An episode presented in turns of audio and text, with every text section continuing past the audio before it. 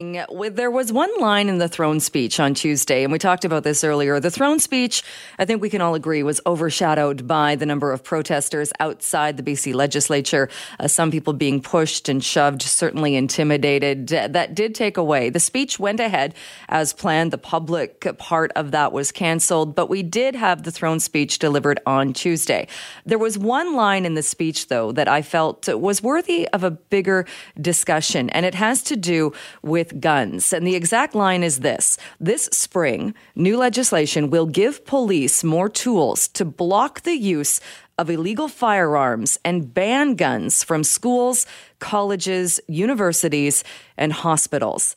And it was that particular line that got me thinking do we have a problem with illegal firearms in schools, colleges, universities, and hospitals? Is that something that I just didn't notice that's been happening at all of these places in BC?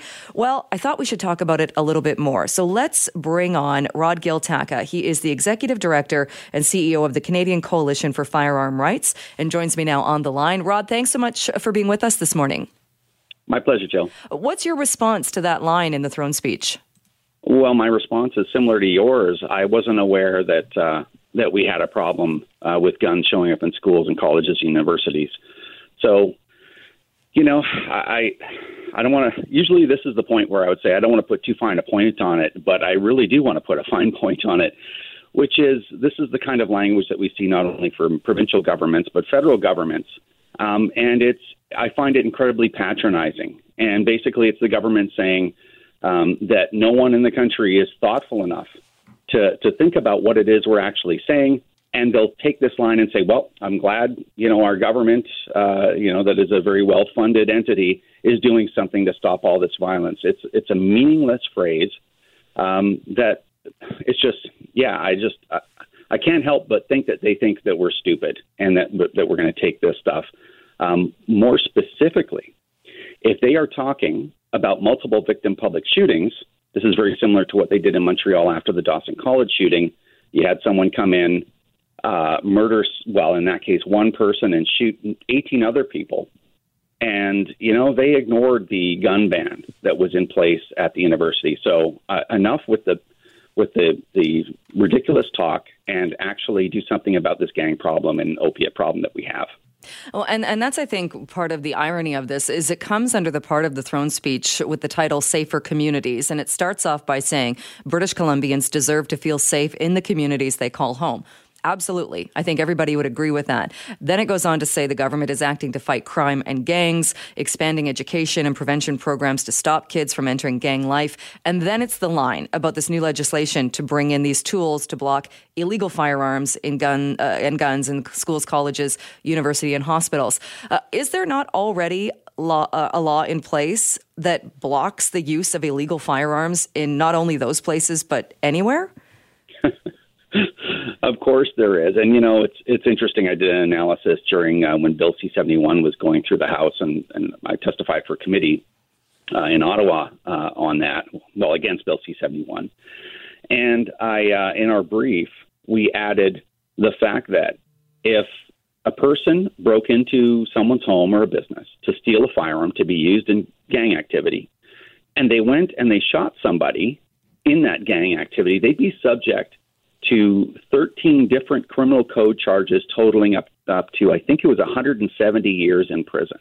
So the problem isn't that government needs to enact more rules or that they need to bring give police more tools. It is the judiciary that that won't put these people in jail. And in fact, sometimes if you shoot somebody with an illegal gun and gang activity, you'll be out on bail within a couple of days, and we've seen that repeatedly in in urban centers.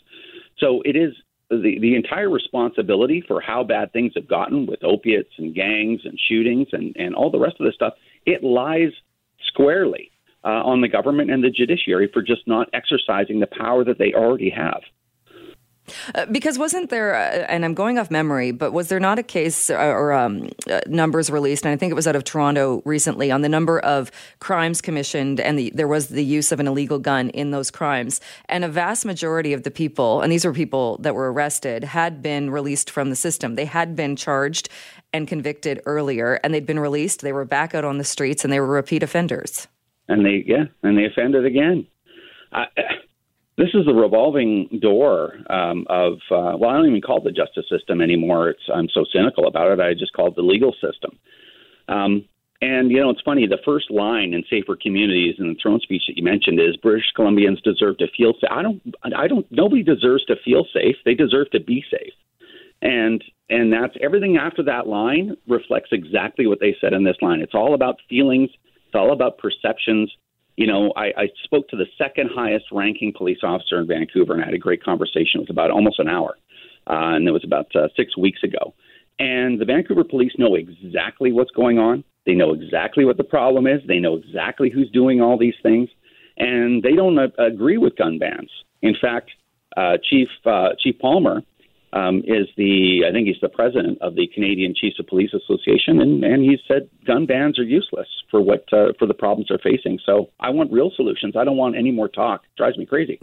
well, and, and, and you're right. The whole the word "feel safe" really does come into play because if we look at Vancouver, Vancouver has a mayor that has gone on record several times saying that if and when the federal government gives cities and municipalities the power to ban handguns, he'll be the first one to sign up. Well, is that a case of people might feel safe, but it's ridiculous? That that's not that's not banning criminals. Criminals aren't suddenly going to look at that and say, "Oh, I bet I guess I better get rid of this illegal gun I have." It's not it's not targeting the right area at all.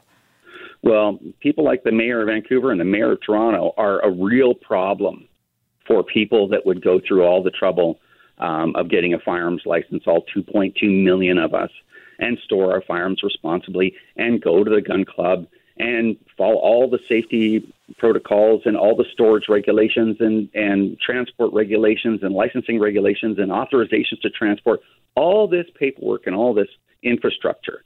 Just just for the privilege of owning a firearm. And we're under full attack of, of people like that. And and they're, they're not going to do anything to stop the real problem um, and the real reason that bullets are flying in downtown Vancouver or in playgrounds in in Toronto. And uh, politicians like that, I, I just it's it's just immoral. And uh, and yeah, uh, a municipal handgun ban. Are you joking me? Uh, what what would be the rule then for somebody? Because I think somebody that hears that line too, and it's this idea of illegal firearms in schools, colleges, universities, and hospitals. Well, uh, if it's an illegal firearm, it's an illegal firearm. It doesn't matter where you take it. You're not allowed to take it anywhere anyway. Uh, but what if it's a legal firearm and not as uh, not like somebody was going to, but are there not already rules in place and laws in place? So obviously, if you're a legal uh, gun owner, you can take if you have a restricted weapon. Obviously, there are there are strict rules for that. I mean, could you technically, if you owned a rifle legally, walk around with it and say you're going to visit somebody in the hospital, but you're going somewhere that you need the gun after? Could you take it into the hospital with you? um, I think theoretically, um, I don't know that that has ever happened. I mean, I do this. This is what I do every day, and I've done it every day for for uh, almost five years uh, on the political side, and and twelve years as a firearms instructor. I've never heard of anyone being on their way to the shooting range but had to swing into the hospital and didn't have a vehicle to secure the firearm and and brought it into the hospital to to visit somebody. Like these are so they're, they're outlandish hypotheticals, and they do nothing to solve real legitimate problems where real legitimate people are actually being hurt. So, and and if it and if I mean to me that says banning guns from schools and universities and colleges. That's to me that's aimed at multiple victim public shootings. But if someone's going to commit a multiple victim public shooting, right? They're going to commit multiple counts of murder, and and 98% of the time, these people kill themselves after. I'm sure they're not worried about some, uh, you know, a firearm charge for, you know, ignoring a gun ban. So again, I I just would really implore politicians to stand up and be thoughtful people and work on on real public safety. Right, because even I mean, uh, more of the lunacy of this statement is even if you have a legal registered pistol you're already banned from taking it to any of those places. Well, you can't take it. Well, when it comes to restricted firearms, you can't take them anywhere but to and from, in the most reasonably direct route in the circumstances, from your home to an approved shooting range. And when it comes to non-restricted, yeah, you can you can theoretically walk down the street with a non-restricted firearm, but how often do you see that? And the and the reason you don't see it is because our society is is they're they're so hypersensitive to anything to do with guns right now that you'll have the police pointing guns at you, and thus law-abiding gun owners, licensed gun owners, they they're not going to do that because they don't want to have negative interactions with the police. So this this it's a non-problem. Right. And even in that scenario, it's not as though you'd be walking around the street with it loaded, waving it around. You, does it not have to be in a case or with a trigger lock? And it certainly couldn't be loaded. Well, it can't be loaded for sure because uh, you'd be subject to a charge of careless use of a firearm. So you can't load a firearm unless you're in an area where it can be legally and safely discharged. So, of course, you know, downtown Langley uh, is not a place where you can do that. So, and every one of these charges, um, whether it's storage, uh, display, transportation, handling, all these charges come with uh, five year penalties, up to five years uh, in prison, each charge.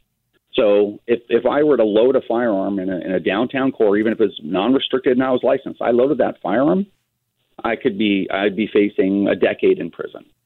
So again, the, this big focus on that people deserve to feel safe um, and focusing on non problems just to make it look like they're doing something. It's, it's very patronizing. And so, just before uh, I let you go, what could we be, we do? And and you talked about the judiciary. What would what do you think would a, a step would be to make people not only feel safe but to be safe? I think the problem is so deep. I don't even think that, that kicking the, the Trudeau Liberals out and straightening out all the legislation, I don't even think that would help. It's I don't know. We're so far down this road of of you know government being more of a, a public relations um, entity rather than a, a, governing entity. That I, I, don't know what it would take, um, but certainly um, I think as an individual voter, you need to reject people that will tell you things that are are completely fanciful, and uh, and start to support people that say, you know, I'm going to solve the gang problem. Period. You know, and I'll do whatever it takes. Um, I think that's just where you need to go. Uh, it's not about feelings, it's about reality. All right, Rod, we will leave it there. Thank you so much. Always good to talk to you. Anytime.